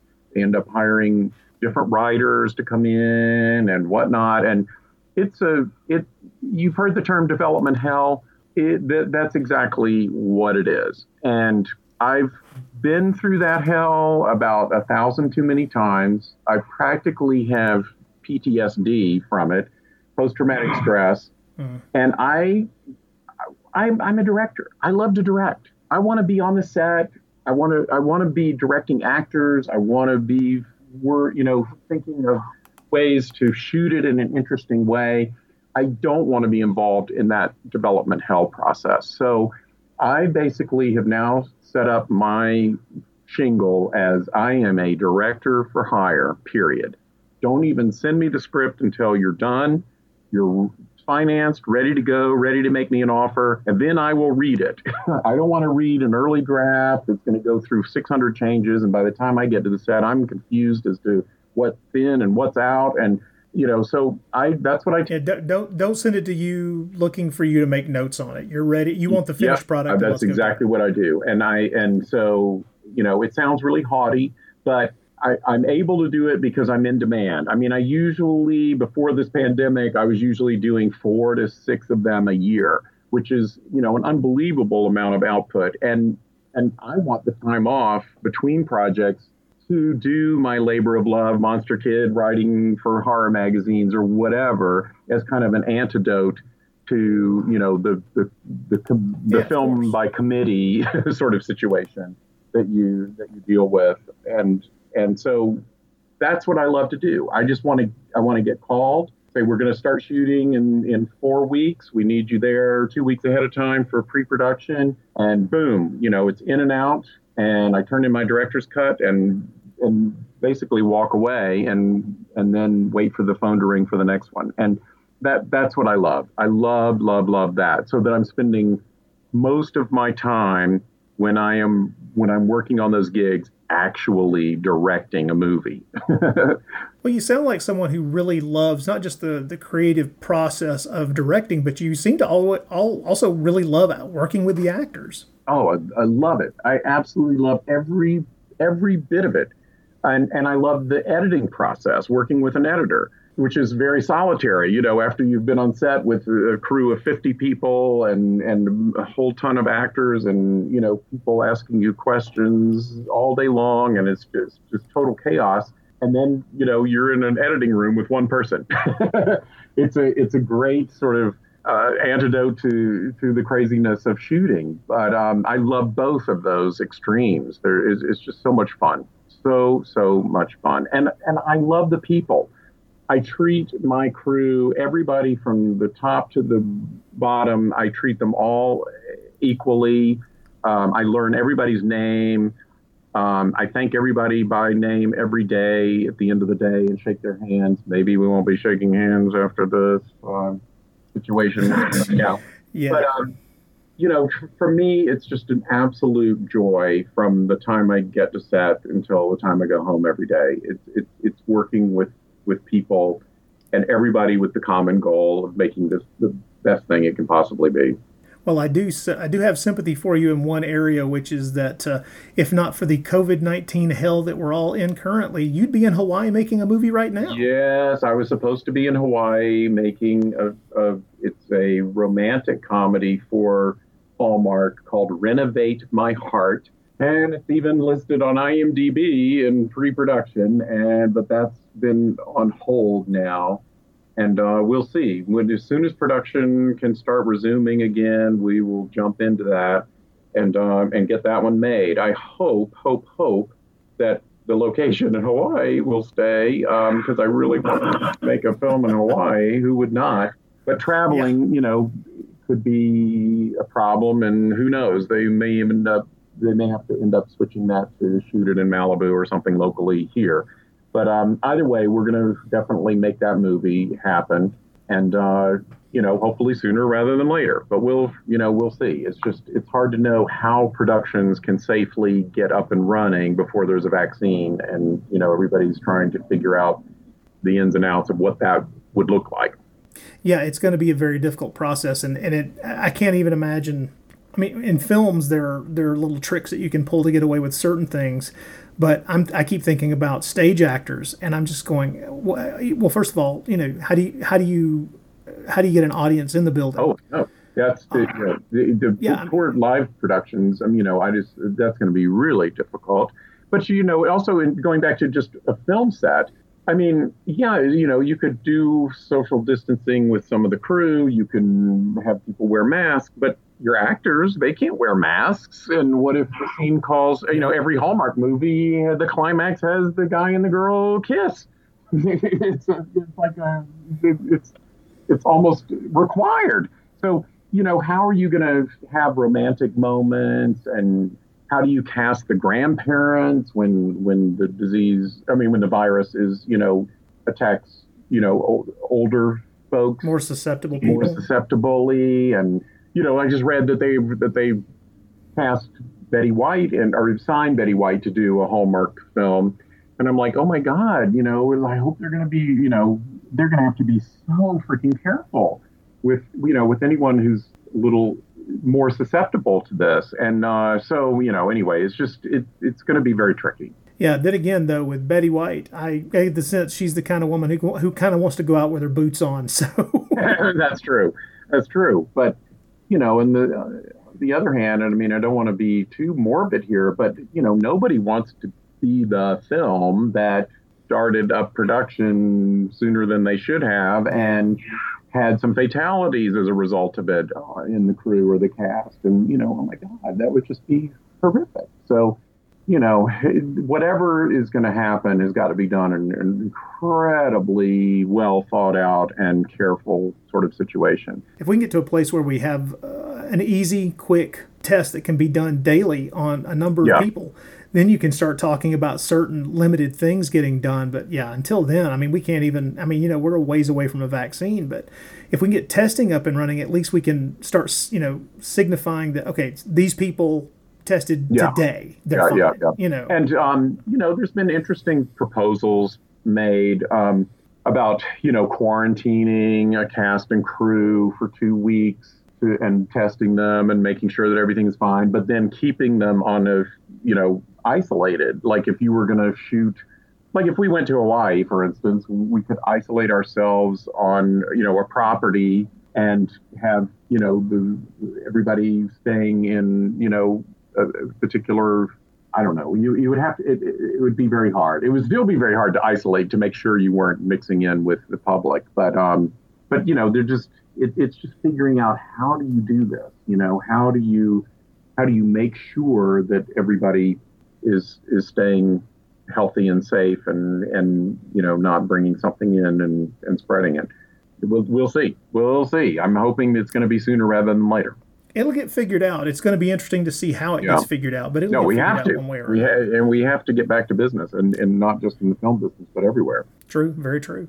Sam, I cannot thank you enough for dropping by and talking with me. I, I knew that this would be the way it would be. We would we would get you talking, and uh, the stories would come pouring out of you. And then not and then not be able to stop me from talking. Okay. That's just it, man. I, I don't want to stop you from talking. I just I'm glad you're willing to tell these stories. Oh, love it. it. It's so much fun, it, and it's crazy when I think back of all the nutty things that I've done, and and you know, it's just Uh, it's amazing. It's it's pretty pretty crazy life. Sam, thank you very much for coming on the show. Thank you, and look forward to the next. I'll come back and we'll do a show on just Oblivion. That will be a blast. Although I know I know what'll happen is we'll start there and we will branch off in other directions. and that's okay. Yep, yep. All right. Thank we'll you, have man. fun editing this down. It's a it's a solitary job, Sam. Somebody's got to do it. Talk to you soon. All right, take care. Thanks, Rodney. Bye. Bye.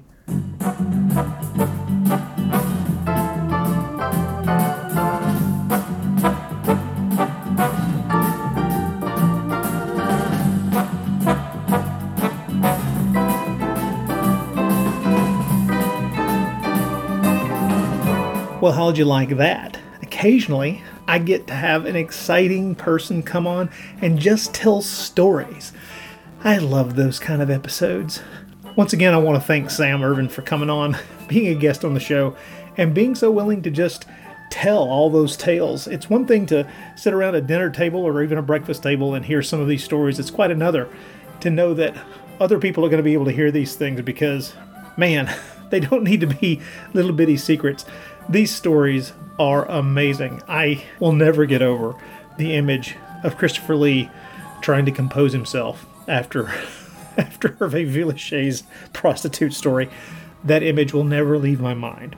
So once again, thanks to Sam. If you have any any questions or comments about the show, uh, if you have a topic that you'd like to have ta- Sam touch on the next time that he comes on the show, the email address is thebloodypit at gmail.com.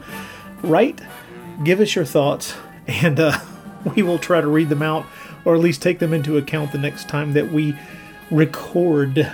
Uh, coming up next few episodes, um, John Hudson and I are going to be covering a Harold Lloyd comedy from the 20s. That's a real change of pace for us as well. And then Troy and I are getting back to our uh, 1940s Universal horror series with the Mad Doctor of Market Street. And then, uh, who, man, not really sure exactly what will come after that, but we've got a few interesting things lined up, including another special guest that I can't wait to get onto the show. So, Thank you very much for listening. I'm hoping that you introduce others to the show, hoping that you enjoy the show. And uh, we will talk to you again next time. Stay safe.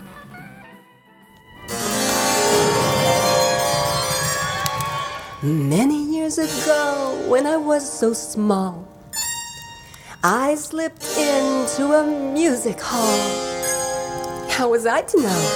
Curiosity would cost me my virginity. In a single night, I learned all the facts about the birds and bees and tit for tat. I remember seven Turkish acrobats who taught me on the natural act. I was asked to play with the entire band. I had them all right in my hand. The pianist confessed to me there was a horse in his family tree. A contortionist seemed to get his kicks, forcing little me into the Chinese whip. Girlfriend, the trained dogs were quite a treat. They thought moi was a bitch and he.